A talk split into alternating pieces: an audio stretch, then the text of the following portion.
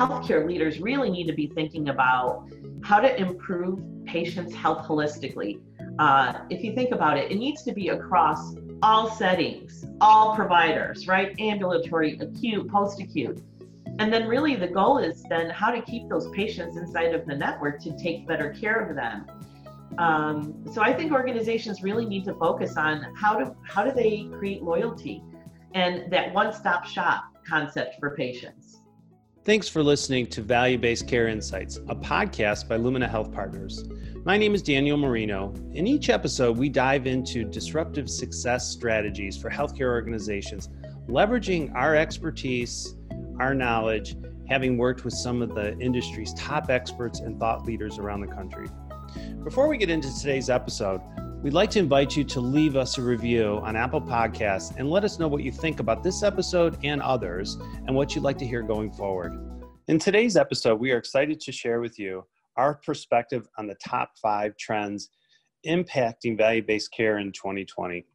Joining us today is our partner within Lumina Health Partners, Lucy Zielinski. Lucy leads the medical group management activities for the firm and is a national expert in revenue cycle, enhancement and coding, and medical group management. Lucy, thanks for joining us today. Thanks for having me, Dan. Lucy, if maybe we could start out by just getting your take on what you see are, are some of the top five trends. I know you've spent quite a bit of time, you know, over the last number of months talking with um, a lot of hospital leaders, a lot of medical group leaders, a lot of physicians for that matter. What are you hearing as kind of the top five trends that are really Im- impacting uh, these medical groups and their overall performance in 2020? Sure, Dan. Yeah, it's interesting. The the shift to value-based care continues, and many organizations are just struggling with uh, moving in that direction because they're still living in the fee-for-service world. So as, as the adage goes, right, they have that foot in both canoes. Uh, so with that shift, uh, many organizations are challenged with with managing their costs. So not only with the expenses in inside of their own organization, but as well as the cost or the medical spend uh, of patients of, of healthcare. I think another thing that they're focusing on is providing access to services, especially in the ambulatory care environment. Um, you know, historically, you've had to wait uh, maybe two months to get into a, a special to see a specialist, um, especially in an academic medical center. And so now it's it's critical that um, that uh, providing access is, is is a lot faster than it was historically. I think another thing um, many organizations are struggling with are um, the mergers that are occurring. And there's this lack of standardization or this fragmentation that exists in these organizations. Uh, if you think about it, if you acquire 10 different medical groups, there's probably 10 different ways of doing something. Uh, so there's that challenge. And I think lastly, uh, one of the challenges is around innovation and some of the new technology, including uh, artificial intelligence. Many organizations have invested millions of dollars in technology and, and electronic medical records, and um, you know now they're challenged with having to spend more dollars and they're they're scratching their heads wondering what do we want to invest in? What is useful to us? What's really going to make a difference? So those are some of the challenges that i see and hear that organizations are having. Yeah i, I agree. And you know it's interesting as you start to when you're talking to a lot of the financial leaders many of them continue to struggle with really the question of how fast do they need to move into value based care. So a lot of them still have these very strong fee for service contracts. Um, many of them, many of these hospitals and health systems have continued to employ medical groups and have really seen the loss of the medical groups really increase. So financial enhancement or margin enhancement, I think, is, is certainly a big theme. And you touched on it. Certainly, the ability to be able to manage costs but also maximizing the revenue and, and really the revenue that they have, I think is really key. Are you hearing anything around aspects of revenue cycle improvement? Um, you know opportunities to to improve some of the let's say reduce some of the denials anything that you're hearing right now in the market related to those areas Yeah, it's interesting, Dan, that you bring that up because my background is definitely revenue cycle. As a matter of fact, I just taught a, uh, a two-day seminar um, around revenue cycle uh, and had revenue cycle leaders um, attend, and they are definitely challenged with an underperforming revenue cycle. And I think that underperforming can be attributed to some of these new payment models, um, as well as some of the mergers that I mentioned earlier. That leads to a lot of fragmentation and and and everybody doing things differently in the offices, right? At that front end revenue cycle. And the back end is also a challenge.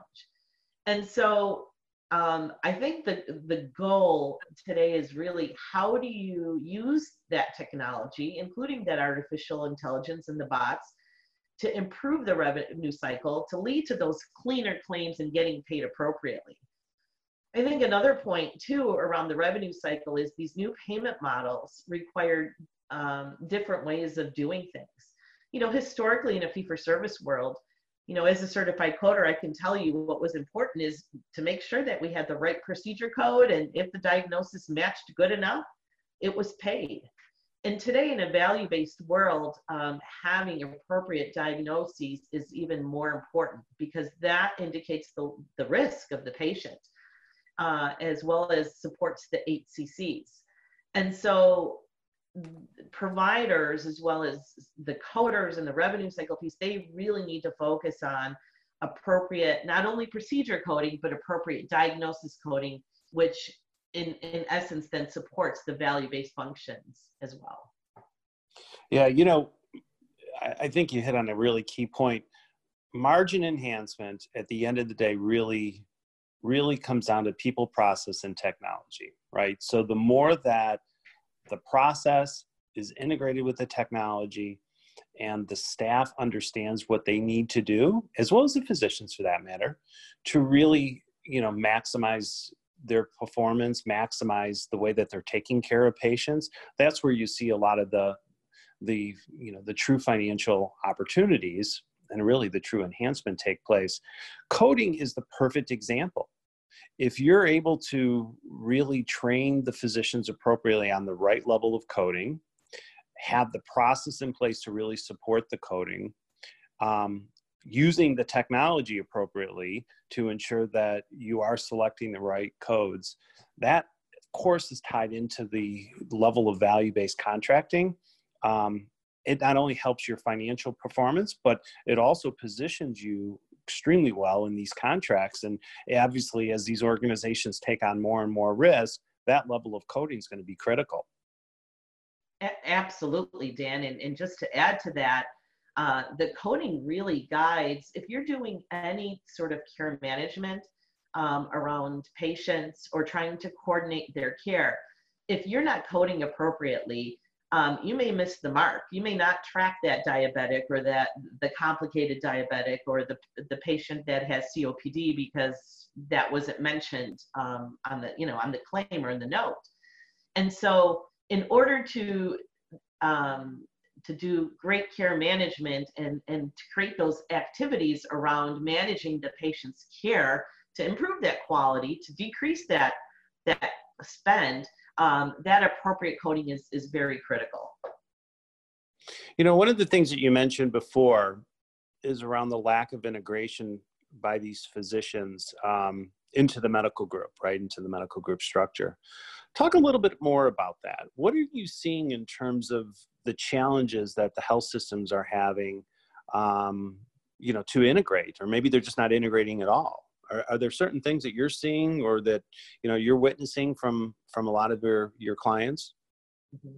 Yeah, so I see that all over the board. Um, the best practice is when organizations are acquiring groups or merging, uh, it's important to have a very streamlined onboarding process an onboarding process that clearly identifies the standard of operations, the standard of care, um, and, and really how we do things in, in that organization, one, one way.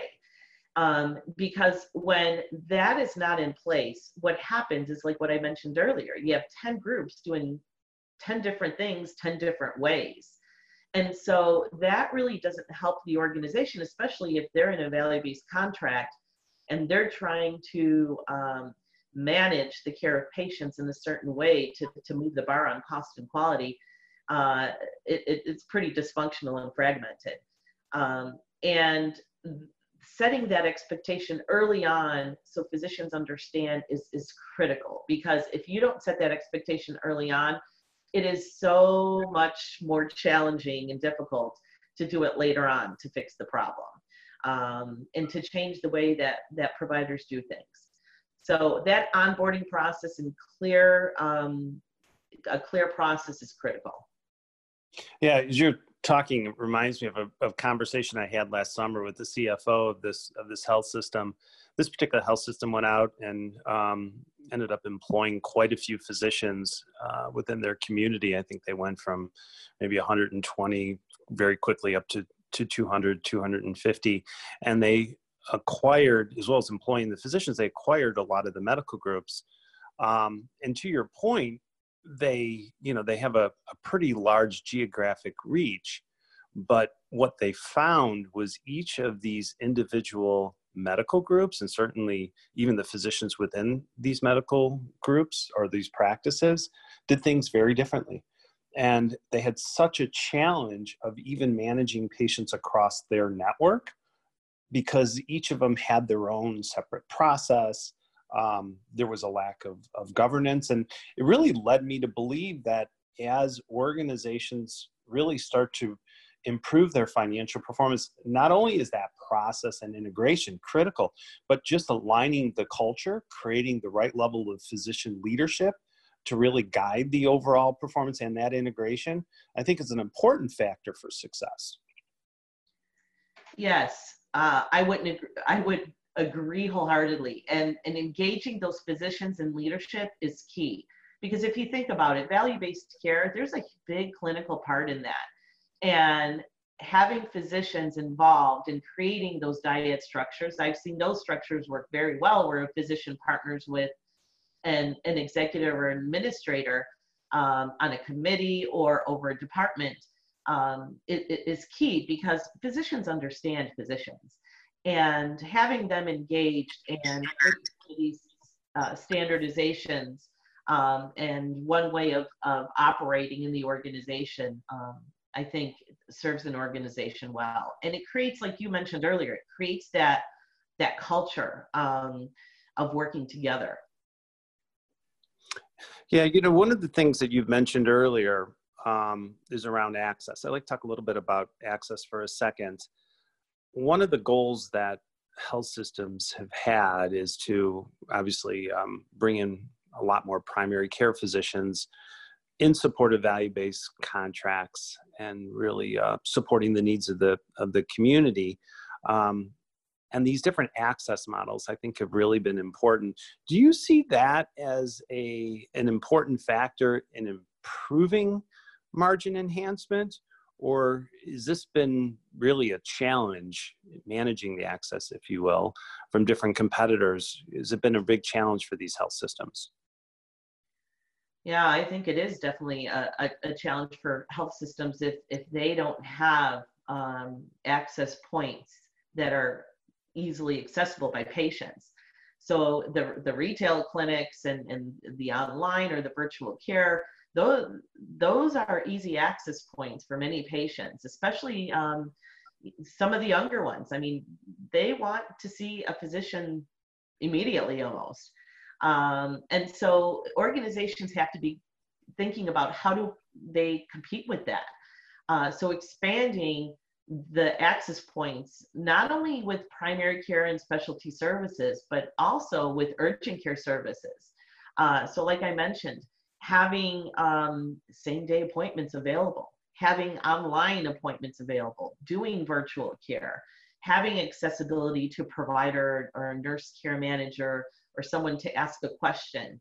Those are all things that organizations should be thinking about because like i mentioned earlier um, patients don't want to wait a month or two to see a physician especially if they think um, that you know their headaches could be a brain tumor because they're looking on the internet and, and thinking oh my goodness i have to see somebody today. And so they will not wait the two months. They will find somebody who will see them today uh, so managing the, the the access and availability to appointments and uh, having same day or really understanding what what the next available appointment is. What's that third available appointment for not only primary care but specialty care as well uh, is important for organizations to be thinking about. Yeah and i i think it really does come down to a, a significant culture shift for these medical groups beyond the the traditional model of access, right? And you touched on it, not just having the nine to five clinic where you would expect patients to call and make an appointment, but really creating access that is patient centric, that is really focused on the needs of the patient. Um, you know, and in this day and age, everybody is extremely busy. Everybody is focused on technology and on their phone. And I think if organizations can start to build access models that allows them to fit into the busy schedules of their patients, so to speak, um, that's where I really think then the, the opportunities exist for these large medical groups. Absolutely. I mean, Dan, think about if, if, if you know, I'm seeing a, my primary care physicians because, because I have a cold this week. And I, I walk into the primary care physician and, and they look at my record and they realize that they're there's a gap, right? I didn't have my annual mammogram this year. And if they bring it up to me while I'm there in the office and say something like, "Oh, by the way, right down the street or right down the the hallway, you can get your mammogram today. It'll only take you know 15 minutes, half hour. Uh, do you have time for that?" I would do it. I would do it, but they have to be looking at the data and some of the analytics um, to see what the gaps in care are and then communicating those to me. So there's a lot of opportunities that exist that I think many organizations can be uh, taking in, taking uh, advantage of that. Yeah, and you know, you touch on the data, and I think as as organizations are thinking about how they need to enhance a lot of their their financial performance, um, I still am hearing that many organizations are really struggling with the right level of information, and particularly for the medical groups. Um, how do you give information to physicians in such a way that has allows them to understand how you know they need to modify their practice, their care models, uh, perform better to you know with their with their patients, um, really moving past this retrospective review of data to more of a more of a prospective review of data right? So you're actually using information and using data as a tool to enhance patients and and patient care. Are you are you hearing that as well as as still an issue with a lot of these medical group leaders? Uh, yes, definitely. It's a challenge um, to get the right level of data and then really push it out to that physician group uh, especially in some of the larger systems, uh, the clinically integrated networks or the ACOs. Uh, I'm still seeing that they have disparate systems, multiple EHR, and it's really hard to aggregate um, some of that data. Uh, you know, ha- aggregating claims data is one thing, but then aggregating the clinical data is another one, and it's it's it's a challenge. And so pushing that data to that le- to the provider level is often difficult because the, the, the provider's probably asking like what's really going on with the patient? So uh, where was the patient last seen? What's the patient's condition? Um, who did they see? Uh, what's the follow-up treatment? What are the gaps in care? So those are some of the questions that providers are asking especially in a value-based care environment. So one of the things um, that's important for these organizations is to understand what their value-based contracts um, um, want you to measure, right? What are some of the quality measures? What are the cost levers? And then putting together programs using that technology, like you talked about. What's the technology? Using that technology and the people, and then creating a process to push that information down to that level of the physician, the EHR level. So it's easily accessible, available, um, and the physician is is prompted. Yeah, you're right. You're absolutely right. And I think if you're able to get that right level of data and information to physicians, one, it's going to make them think about how they need to deliver care differently, but using that information as a tool to really enhance the type of care that's being offered or delivered to their patients. I also think, too, it helps support the governance structure and leadership of the medical groups. Um, because what you start to think about is using data to drive change and using data to drive um, you know the goals and the objectives of moving into value-based care and and almost setting those goals and objectives um, really from a, a, medical group perspective as opposed to from an individual physician perspective. It you know that level of data i think is critically important. Well listen lucy i think this was great conversation today. Really appreciate it you know as kind of summarized as medical groups are, are thinking about improving their financial performance there was a couple of key points that you really hit, which I think were really important. Certainly around margin enhancement, protecting the revenue and enhancing the revenue that you have today on these contracts through strong revenue cycle is key, but also making sure you're managing the costs appropriately. I think your point around coding and particularly the HCC code capture is, is really important, not only for revenue enhancement, but positions these organizations for you know uh, risk and and success within these value based these value based contracts.